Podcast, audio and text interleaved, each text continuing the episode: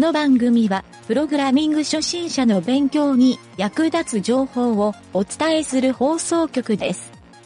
プログラマー狩り。この中にプログラマーはいるか？いません。俺の大事なスマートフォンがなくなった。何か知っているか？知りません。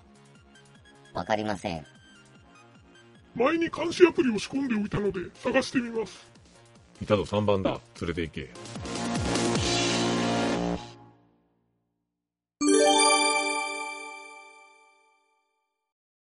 はい、どうも、ゆげたです。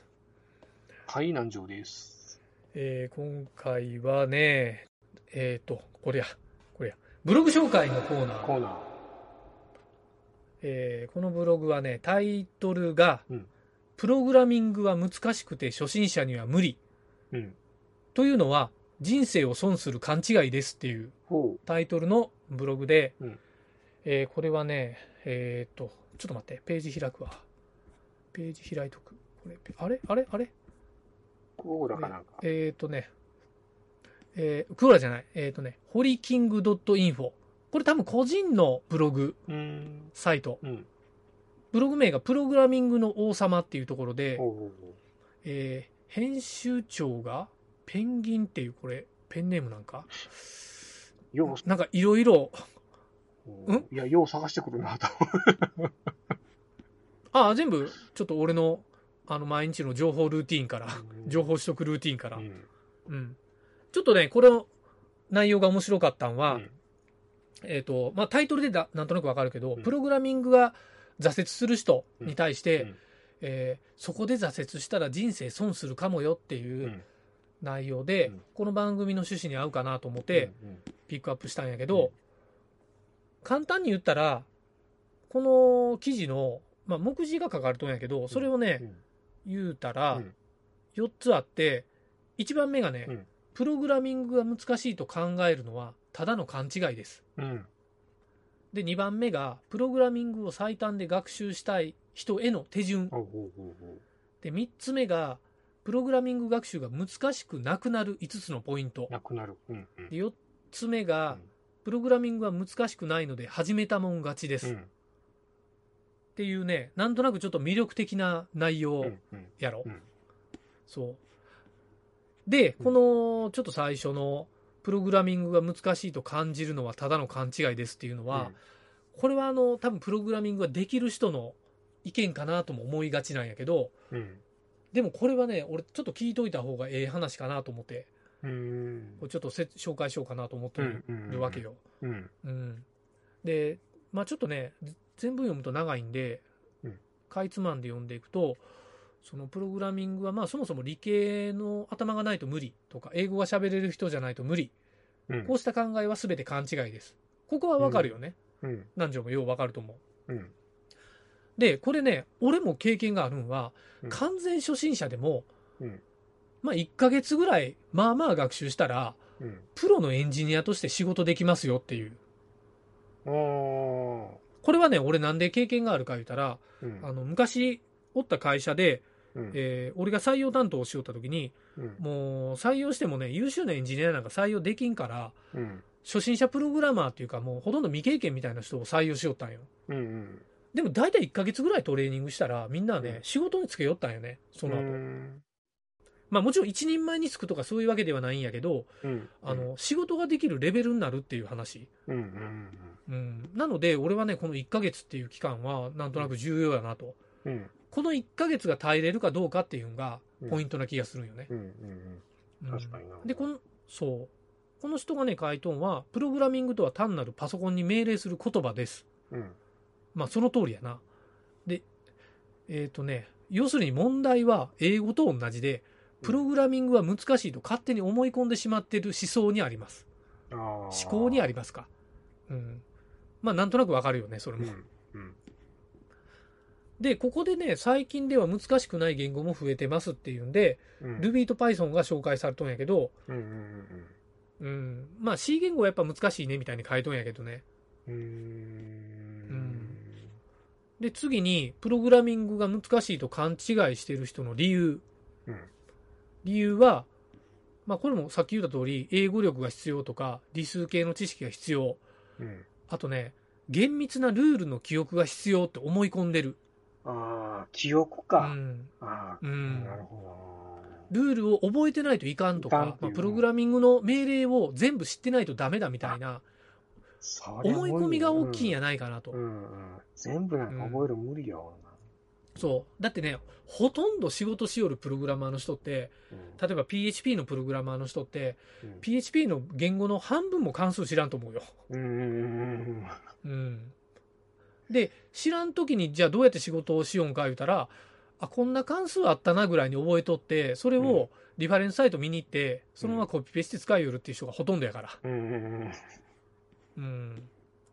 それか過去に自分がやったんをなんとなくアンチョコみたいなんで自分でメモ帳かなんか貯めといて、うんそれを紐解いて、まあ、参考書代わりにしてみよるとかね。うんうんうん。まあ、絶対もうそれをね、完璧に暗記しとくとかそういうのはなくても全然 OK っていう話。うん。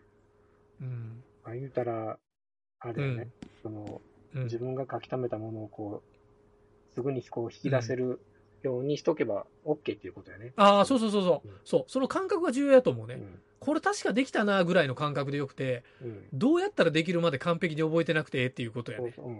ここら辺にあったかなーって、その引き出しこう、ふっと引き出して、あ、これこれっていうのが出せたら、うん。ね、それで OK やねもう全。然、全然、もう全然プロ中のプロやね、そこまでいったら。うん。うん。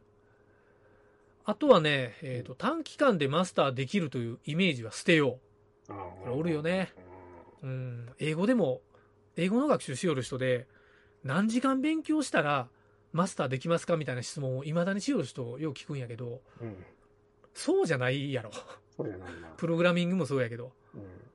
そう。なので、まあ、例えば1ヶ月でエンジニアになれますとか、まあさっき言った1ヶ月我慢したらプロになれるっていうもんでもないやろ。うん。うん、でもないね。そある程度はできるようになるけど、う。うん。ある程度できるようになるっていう時間はあるかもしれんけど、それで完璧にプロに、これだけやればプロになれますっていうのはちょっと違う。それはまた違うもうん。うん。問題よね。これ多分ね、そう、思考の問題なんよ。だからうん、これをやればプロになりますみたいな、その天秤みたいなもんではなくて、うん。そう。だからそれって短期間でマスターしようという、こうやったら効率がええみたいなうんところに入りがちっていうのもあって、自分に一番合ったプログラミング学習法の勉強の仕方みたいなのをうん。自分でこう探していくみたいなのをやらんなる可能性があるんよね。うん。うん。うん。なので、ちょっとね、そういう短期にばっかり目が行く人は危ないよみたいなことが書かれとって、うん。えー、あとね、これ一番重要かもしれないけど、うんプログラミングはうん。非常に難しいんで、うんえっ、と、1ヶ月やって習得できんかったら諦めましょうみたいなあー書き込みをツイッターとかでよく見かけるうんうんと思うんやけど、こういうネガティブな意見はとりあえず、あの、ほとんど無視しましょうっていう話。うん無視していいな。そう本そう。これはどっちかというと、このネガティブ意見を言ってる人は、あのまあ、ここのブログに書いとる人は、チャンスをチャンスと理解できない人っていう言い方をしてるのよ。うんうんうん。チャンスをチャンスと理解できない人はいつも否定的って書いとんやけど、うん。まあわかるなと思ってね、これ。うん。うん。うん。だからそういう否定的な人の意見を聞いて、真に受けん方がええよっていううん。話やと思うよ。うん。うん。まあ、あと逆の意見もあるんやけど、うん。あの、プログラミングは、例えば何やろ、あの、1ヶ月でマスターできるっていう、なんかプログラミングのアカデミースクールみたいなうん、そういうのとか、うんあの、短期間で習得できますみたいな、うん。そういうのにも踊らされない方がいいですよっていう。ああ、そうやね。確かに。うん。うん。だからまあ、俺両面あると思うんやけど、うんそう。まあ、とにかく、そう、自分の都合が悪いように思うことはもう排除した方がええっていう。うんプログラミングやりたいんやったらやったらええっていう話やね。うん、やったらええよね。うんうん。あの、逆に、なんていうのかな、うん自分、うん自分で、あの、うん。この1ヶ月でちょっとこれマスターしようっていうふうに決めてやるっていうのは別にいいと思うんやけど、そういう感覚でやるんだね、うんうん考え方で。うんうんう。うんん。うん。そう、そうそうそううん。そうなんよ。で、次に、この人が、まあそうは言っても、プログラミングを最短で学習したいへの手順うん。っていうのが書かれとって、これはね、3つ書いとんやけど、うん、1番目が、プロゲートで基礎が、基礎知識を学ぶ。ああ、うんうん。うん。2番目がスクールで基礎知識を、あ、違うわ。スクールで知識をアップデートする。うんまあ学校に通うっていうのがやっぱり早いっていいのかな。で、3つ目がプロダクトをリリースする。ああ、うん。作れてよとか。うんまあこれはね、そうう、んプロダクトって聞いたらちょっと大きい気がするけど、自分でなんか、ウェブサイトを作ってみるっていうレベルでええと思うよね。うんうん。うん。そう。というので、まあ俺もこれはなんとなくわかるけど、別にプロゲートじゃなくても、ドットインストールでもいいし、うん要は基礎知識を学んで、その後、まあ就職できる人はやっぱ就職したらそこで知識のアップデートができるわけやから、できる人はまあスクールに通うとか、うんまあ知ってる人のこう弟子入りするみたいなのもええかもしれんけど、うん 弟子入りって言わんかな。うんまあ、要するにメンターの人を見つけるみたいな。うん。まあ、これはね、メンターの人おったらいいね。うん。そうそう、メンターの人って手取り足取り教えてくれるんやったら、うんまあそれで知識がどんどんアップデートされていくから、うん。で、最後はやっぱ自分で何かを作るっていう、うん。この、この段階。まあこれ過去にこの番組でも何回も言うてきた内容やと思うんやけど、うん。そう。まあ、とにかく、あの、ちょっと思考が劣るな、思ってな。うん。で、次に、プログラミング学習が難しくなくなる5つのポイント。うん、これ、ここね、結構俺、このブログのポイントやなと思ったんやけど、え1番目がね、学習の目的を定めよう。うん。うん。だから何が何でもこう、何が何でもやないな。ほやから、プログラミングの全体的な概要をぼやっと学びに行くと多分わからんから、うん。もう単純に、なんやろ、ホームページが作りたいとか、ウェブデザインがやりたいとか、うん。何か一個に絞った方がまずええよっていううん。話じゃないかなと。うん。でまず何ができるんかっていう、何を作りたいんかっていう、こういうのが決まるっていうのはうん。第一歩かもしれんと。うん。で、二つ目がうん、適切な言語を選ぼううん。うん、で、これは多分作りたいものによって、多分言語が異なるから、うん。まあ、ホームページ作るんやったら、PHP 覚えて、ワードプレスとか、うん。で、サーバーの、サーバーサイドのなんかスクリプトでツールを作りたいんやったら、Python とか Ruby とか、うん。まあ、C 言語でもいいし、うん。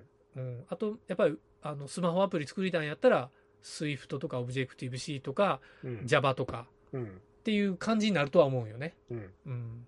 まあ、この辺はね、多分1番目のところが定まったら、必然的に決まってくると思うん。う。うん。うん。で、3つ目はね、PC 操作に慣れておこ。う。で、プログラミングを勉強する上で PC 操作が苦手っていう人はやっぱり、どっちかというとここが足かせになるから、うん。うん、同時にコンピューターリテラシーを身につけておいた方がええですよって書いてるわ。うん。確かうに。ん。ただ、ここに時間をかける必要はないとも書いてるね。うん。だから、プログラミングをするときに、キーボードのタイピングとかこういうのも、あの、慣れとくに越したことないけど、ブラインドタッチできんといけませんとか、そういうレベルでもないっていうことやと思うよ。うん。うん。で、次が4つ目か。詳しい人のサポートがもらえる環境を作る。まあ、メンターやうね。ん。うん。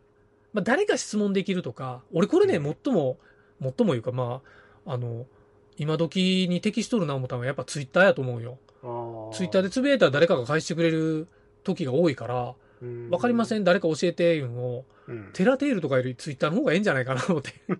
あ、でもツイッターでもたまに袋にされる人もおるな。たままあ書き方の問題かもしれんな。うん。あ、それはテラテールも一緒か。あ、まあ、そうやな。うんまあ、でもそういう質問、うん、質問サイトも、そういう質問サイトもたくさんあるから、うん。ね、やっぱりこういうとこは縮こまらんとどんどん人に聞くっていうのも、やっぱりね、うん。うん、当たり前みたいに思ってもろてもええかもしれん。うん。これがその、うん。なんていうかな、こう、まあ、メンター持ったら本当にいいんやけど、近くにそういう、まうん。あ、あの、身近に、そういう人がおらん場合は、こう、うん。ライバルっていうかな、こう、競争できるような相手とかおった,、おおったら長続きするんかなという気はするんやけどね。誰か一緒あ、にほんなら、ほんならスクール行った方がいいんやない？あ確かにスクール行ったら、周りはもう自分と同レベルな人ばっかりうんうんうんやし、まあ、机隣にするいうか、今時多分ほとんどオンラインやけんオンね。ラインか。うん。それかもうそういうコミュニティに入って自分と同レベルな人とつるむとか、うん。でもええような気もするけど。うん。うん。うん。でもなんか、なんとなくやっぱり上から教えてくれるような人が、俺は小学者には必要じゃないかなと。うん確かにそうなんやな。うん。同レベルな人はね、やっぱり、ちょっとどんぐりの背比べみたいになるうん。可能性もあるけんね。うん。うん。なんかの、本当メンメンターうん。がね、うまく、いい人が見つかればね、本当一番いいよね。まあね、メンターもピンキリやしな。ううん、まあ身近な人が一番ええと思うけどね。ん。うん。そこで。ううんん。まあ会社入って先輩がそれに当たるかもしれんし。で、最後が、えーウェブ上にある学習サービスを活用する。うん。うん。まあこれさっきも言おったね。これ、んプロゲートとかもそうやと思う。もう無料で使えるところは全部無料でうん。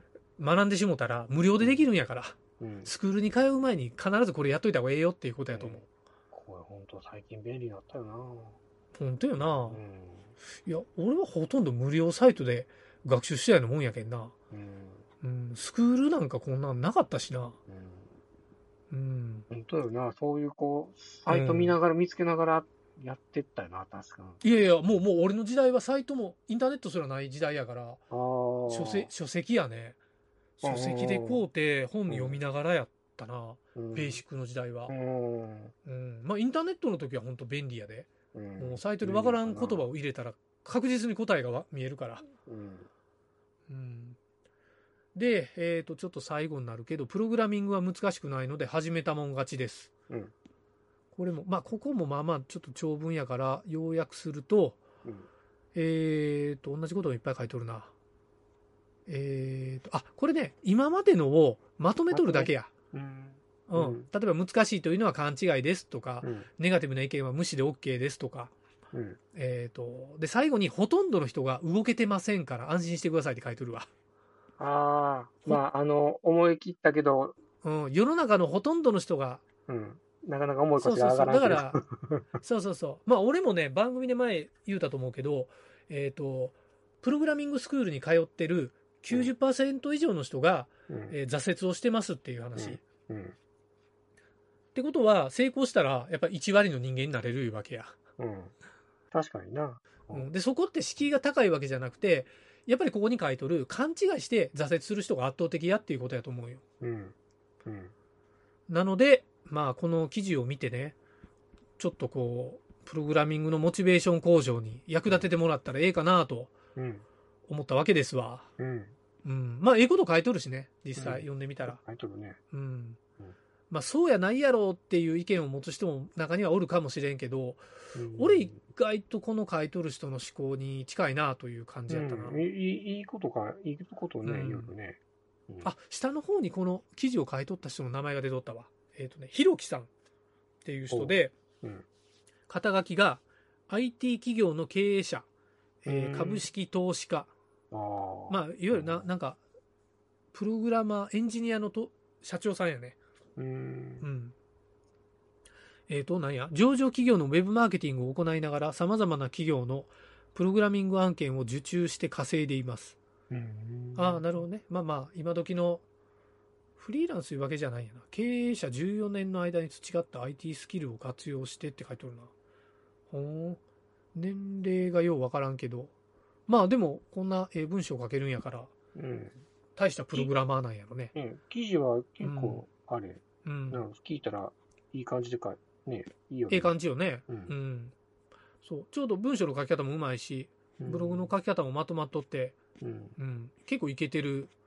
ページ自体もいけてるし。うん。ええ感じな人やね、これは。まあなんかね、そういう会社のなんか宣伝っぽい中の一つのブログって感じのうん。になっとんやけど、ううんん。まあでも、それにしてはいいこと言うよね。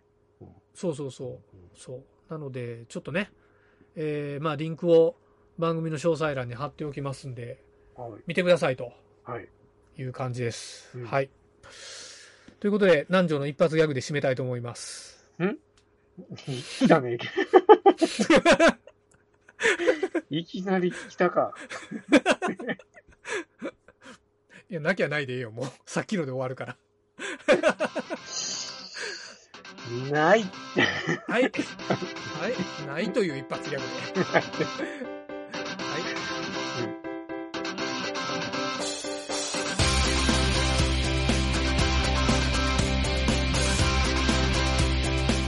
番組ホームページは http://myn.t.work スラッシュラジオスラッシュ